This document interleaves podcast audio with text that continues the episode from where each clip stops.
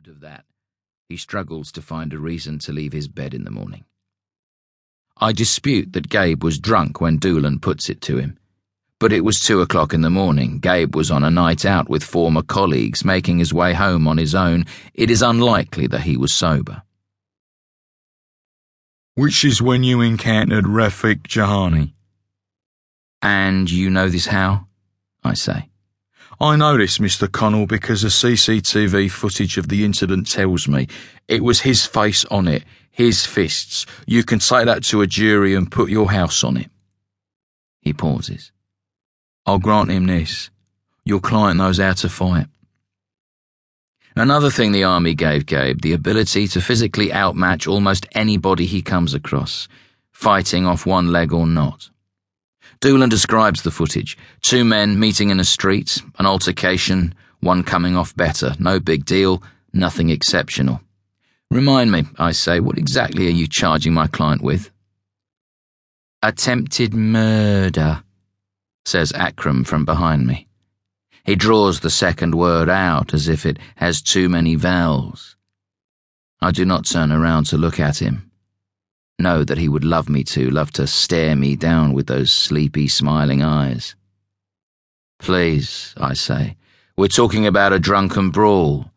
Some little chancer comes across my client, decides to try his luck.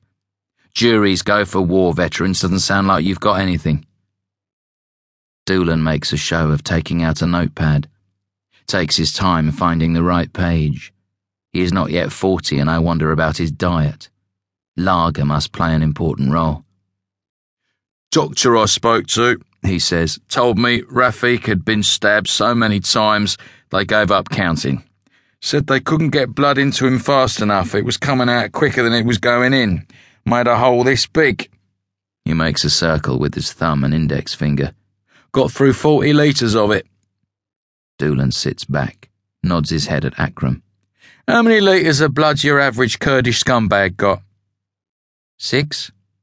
So take the positives. That's all new blood he's walking around with. English blood. Might change him, stop him being a thieving wanker. Doolan rubs his chin.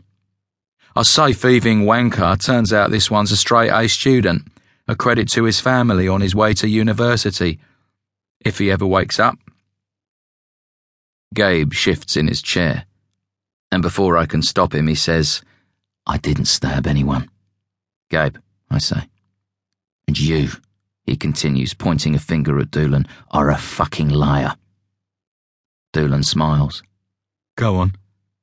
I put my hand on Gabe's wrist, squeeze hard, watch the veins stand out on the back of his hand. He is furious, outraged by these men's casual disdain, their air of untouchable authority. I imagine that the army is more rigorous, that its rules are, on the whole, better defined and adhered to. But this is not the army, this is the police. And in my experience, the rules they are governed by owe as much to the jungle as they do to the law. Gabe needs to stop talking, and fast. You got it on camera? The stabbing? Doolan shakes his head.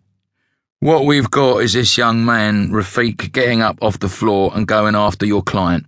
Minutes later, he's leaking blood all over the street. Doesn't take a genius to put it together. You're going to need to do better than that, I say. And we will, says Doolan. He says this with a confidence that makes it seem like a preordained event.